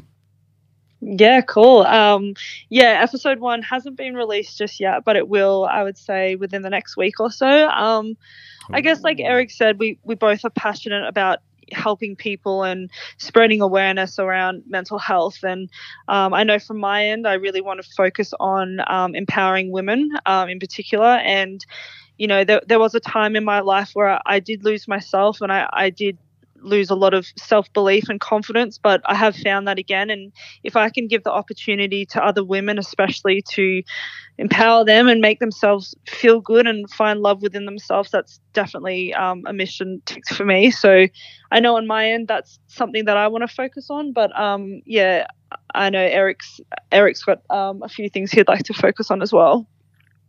Yeah, I guess we'll let him speak then. what, what are you going to be focusing on, Eric? Uh, yeah, I guess it's more about the mind, but um, I guess I'm trying to um, reframe the understanding around mental health, and it doesn't mean that it's about depression and anxiety necessarily. I think mm-hmm. um, what we do uh, poorly in society is that we allow ourselves to get to that point. So, teaching people resilience and teaching people um, how to, you know, set goals and kind of conquer them and, and really empower themselves mentally, um, while Car- Carly can really um, help people in the physical sense with her her health. She's really into cooking, and um, she has all these great ideas that um, can really impact people's lives. So I think we're trying to tackle things um, before it's kind of uh, in crisis mode, and you know that's when uh, you know occupational therapists and, and psychologists and, and whoever um, is really qualified in those areas to take that stance um, can step in and help. But if we can avoid people getting to those areas and kind of connecting the mind and the body together, then that kind of gives you the answers to what your soul would be looking for. Is is against, I, I guess, our um, analogy in that sense. Yeah, perfect. Um, really looking forward to the first episode and tuning in, and you know, hopefully, we'll get something out of every single one, which I'm sure we will. Um, but for the listeners out there, how where can they follow you? What are they searching for? And um, what podcast, uh, podcast, podcast platforms will you be available on? Yeah, so um, for the podcast, it's um, exploring the mind, body, and soul um, podcast. Uh, we can send you guys a link for that, and um, we'll have uh, the episodes up on YouTube as well as uh, we'll get them on iTunes and Spotify as well. Perfect, and Nice. yeah, of course, uh, for any listeners, we'll we'll uh, have the link up for you as well. Uh, well, guys, that brings us to the end of formalities. Really appreciate the the stories that you've shared. Um, everything from basketball related to, to off the court. No, it's not always easy addressing those uh, topics, but we appreciate it nonetheless, and I'm sure our listeners did too. Yeah, thank you so much. We we really enjoyed our time. Yeah, it was it was fantastic sitting down with you guys. Thank you. Oh, well, I hope you had a really, really good time because we usually finish up with a little segment of quick fire questions. We call it, Oh god, We I was call- waiting for it. yes, we call this Let It Rain. So Uh, if you guys do have a few more minutes spare, uh, we'd love for you to stick around and we might ask you some quick fire questions and get you to take turns in answering them. So, um, all of Eric course, oh, I was going to say ladies first, but if you choose, all right, here we go. all right. Uh, first question. I'm nervous. That's all right. It's an easy All one. right. All right. It's actually the most difficult, but that's okay. Uh, top five players of all time. Um. All right. LeBron, Michael Jordan, Mhm. um, Eric, Oh, third. Nice. Nice. Patty Mills for sure. Yep. And I like oh of all time. I don't know. It's your Uh, Kobe. personal Cool, list. Kobe, Kobe, Kobe. Kobe. Jackson. Kobe. Alrighty. Yeah. Oh, we're going to have Eric's top five? Oh, yeah. Here we go. Oh, okay. Yeah, you don't get out of it that easy. Yeah, no, fair enough. And I guess Um, Carly's appearing somewhere on there. Yeah, Carly's number one. oh, beat her. Nice. Um, Good answer. I would put Carly all five, but I think everybody would know what I'm doing. So we'll go Carly, LeBron, Jordan, Kobe, and um, we'll go Shaq. Mm, Mm. nice. All right. Carly, you can kick us off again here. Favorite Alright. favorite artist. And generally this is a music question, but seeing you're very into the world of art, it can be any artist of any genre you want. Oh, that's a hard question. Um, mm, I don't know. Uh, oh, oh, I don't like this. Um, maybe J Cole. I think I like what he he raps about and he talks about. It's it's real, and I appreciate that. One of Dan's faves. On top of the game right now. Nice. I'm winning this game. Eric. uh, for me, it's going to have to be the pride and joy of New Jersey. So we're going to have to go Bruce Springsteen. Oh, the Oh. boss. Nice. Nice. Yeah. All right. Uh, go to cheat meal. Yikes. Um, it's not a meal, but I do love chocolate. Mm. It's I get that. yeah, chocolate. yeah, Darrell Lea, Rocky Road at the moment. Ooh, be keeping it specific. Australian. I like it. No, that's all right. We once had a Domino's brownie on the show, so you Mhm. Oh, can yeah, get as okay. specific as you want. Alright, thanks. Now, for me, it would have to be Betty's Burgers. Ooh. The concrete company. All right. Next one. Best on court kicks of all time. Oh no, you can't ask me this because I wear netball shoes. So Oh, it's going to start Yeah. with Asics, isn't it? Yeah, Asics netburners. I might just quickly pass uh, to Eric. That's okay. Yep. Yep, that's probably for the best. yeah. um, for on court, I would have to say maybe like the Kobe fives. That's a very popular choice on the show. Very Especially with uh, one half of the, the hosts. All right. Next one. Uh, favorite movie. Oh no, I don't. I, oh, I don't really watch movies. Um, but I like the replacements. Oh, Keanu Reeves. Yeah. Hard to go past. Um, second part to that question is if they were making a movie about you, who would you get to play you? Um. Oh, maybe who who plays Catwoman? Oh, there's been a few. Halle Berry Uh, springs to mind. Yeah, yeah. And was Um, it Anne Hathaway? Anne Hathaway's the other one. Yep. yeah, I'll go Anne Hathaway. Nice. All right, Eric, same questions for you. Um, yeah, that's uh, favorite movie would have to probably be The Gentlemen. Oh, Yes, Matthew McConaughey. Yeah, Yep. all right, all right, all right. yeah. And for actor, wow, that's a really tough one. I guess surely The Rock.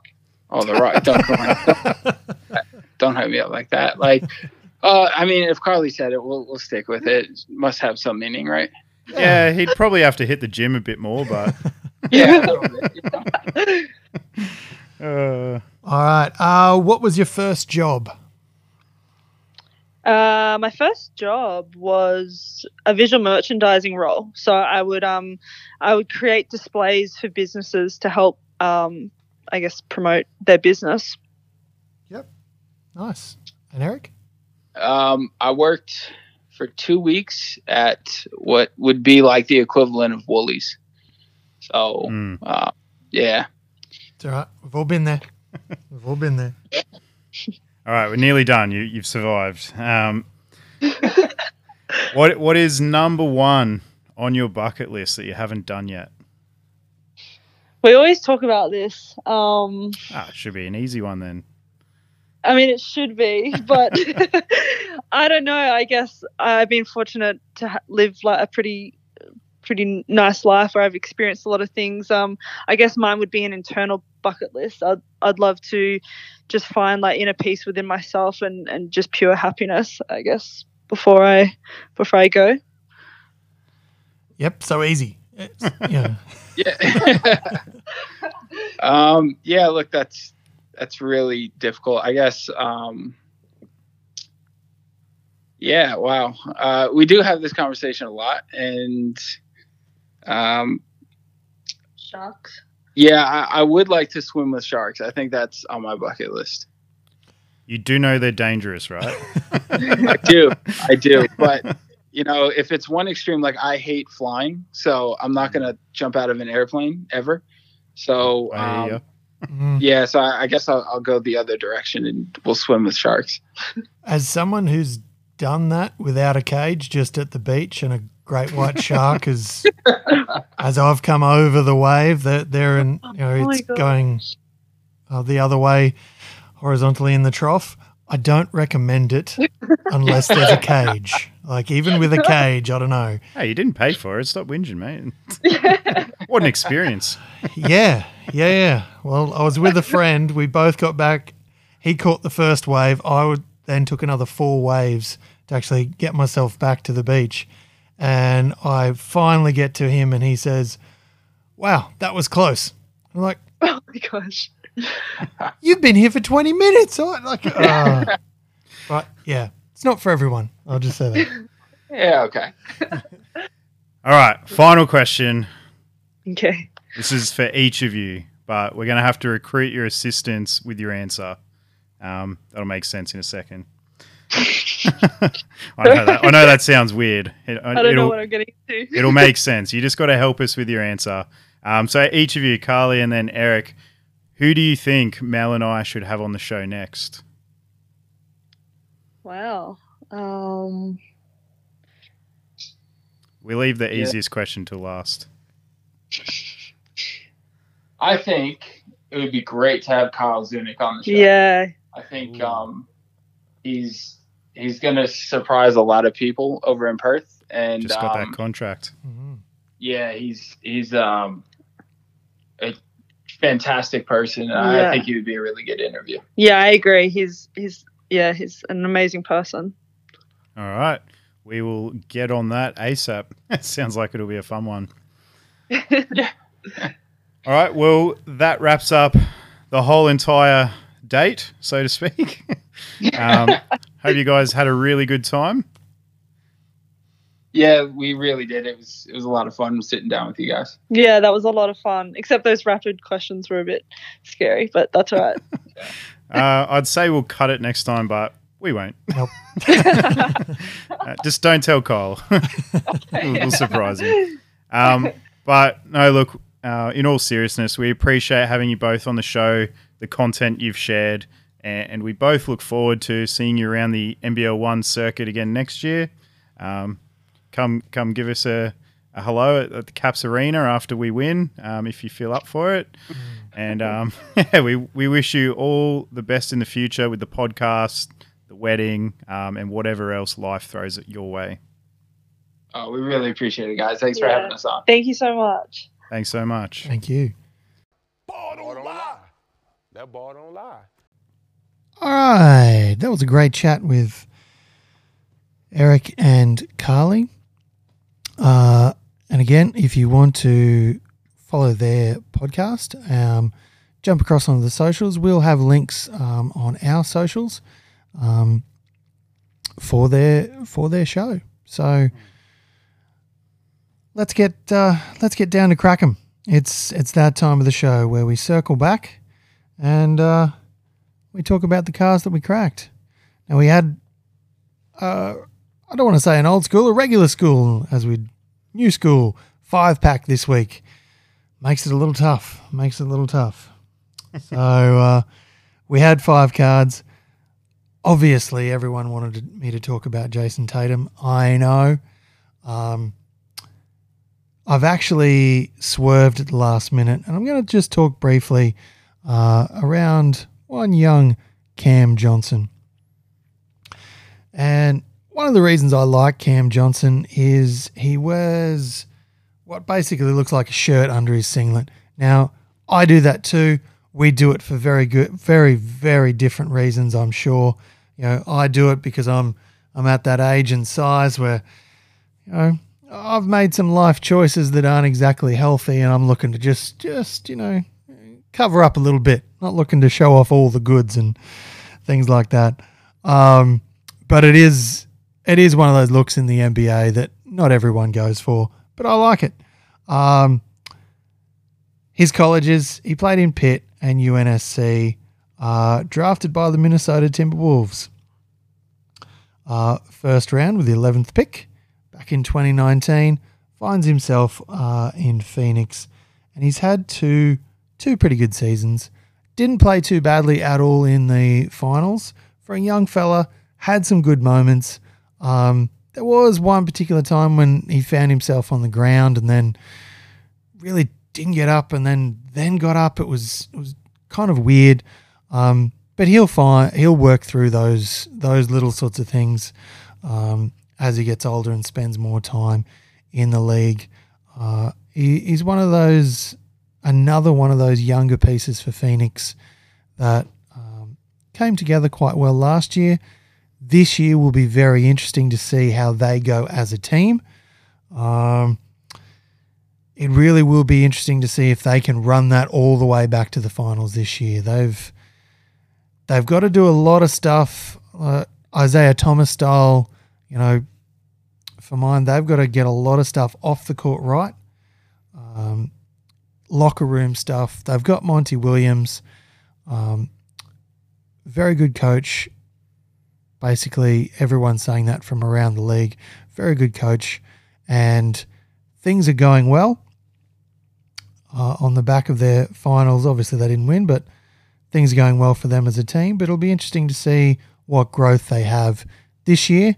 Um, and obviously, Cam Johnson will need that moving forward to uh, secure contracts and things like that in the space that he's obviously hoping for. All NBA players are hoping for those really big contracts, but we'll have to see how he goes because there's there's not a lot lot of court time to go around in Phoenix with all of the pieces that they have on the court. Anyway, over to Dan for his shotgunned Duke homer pick. Yep, you know it. Yep. And, you know, if you hadn't already uh, covered Tatum earlier in our Crackums, I'm sure you would have been homering all the same. Oh yeah, totally, totally. That's I've I've gone with one, JJ Redick. His number four will never be worn in the Cameron Indoor Center again. It is retired. Uh, you know, arguably the greatest Duke player of all time. You know, arguably, wouldn't say he definitely is, but he did a lot for that college and that program. Probably the greatest shooter that college has ever seen. And, and look, you know, he's had a long NBA career, which he's just wrapped up, uh, retired in recent weeks. Finishes a very long career, about uh, 15 years worth of running around screens and shooting 3s mhm. Um, finishes with career averages of 13 points a game on, uh, what was looking at it before, 41% from deep. He had a few years in the, the mid to high 40% from three range, which is just crazy. Um, one of his Clipper years, he averaged 47% from deep on nearly six attempts per game. So he was hitting roughly three of six threes every game, which is just crazy. Um, you know, those Clipper teams, they never got it done, never went all the way, but they were really fun to watch. Lob City days, man. It was good to watch. Oh, yeah. And, you know, he had a couple of good years with Philly there and then, you know, bounced around a little bit. But, you know, when I think of JJ, I think of Orlando, I think of Clippers, and I think of a little pit stop in Philly. Obviously, he finished with New Orleans and he, you know, had a. Uh, finished with Dallas, I believe, but had run with New Orleans in there as well. So, anyway, um, he does have a hit podcast. He's known as like the OG as an athlete creating a podcast whilst they're still an athlete, going behind the curtain. You know, he, he pumped it out during the, the bubble. And, you know, it's very popular now. You can check it out. Old Man and the Three, I believe it is, Mel. Um, and yeah, he, you know, everyone calls him Bubs on there. And his his nickname is Bubs. If you look him up on Basketball Reference or Wikipedia, you'll see his nickname is Bubs. And um, thought I'd just share a little story of where that came from to finish off here, now. Um, and this isn't off the top of my dome. I, I looked it up. uh, just uh, full disclosure.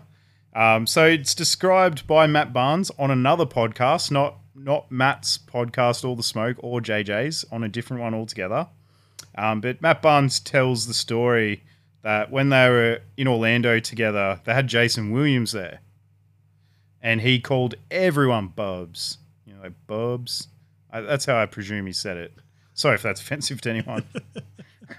Not actually sorry. Uh, they thought it was really funny, and then they, you know, because he just called everyone Bubs, and they linked back up. Um, Barnes and JJ linked back up in in LA with the Clippers, and they just called each other Bubs all the time. So all the other teammates caught on to it. Um, they all started using it a lot. However, they then stitched JJ up and they stopped calling Matt Barnes Bubs. They stopped calling whoever Blake Bubs. It was just JJ.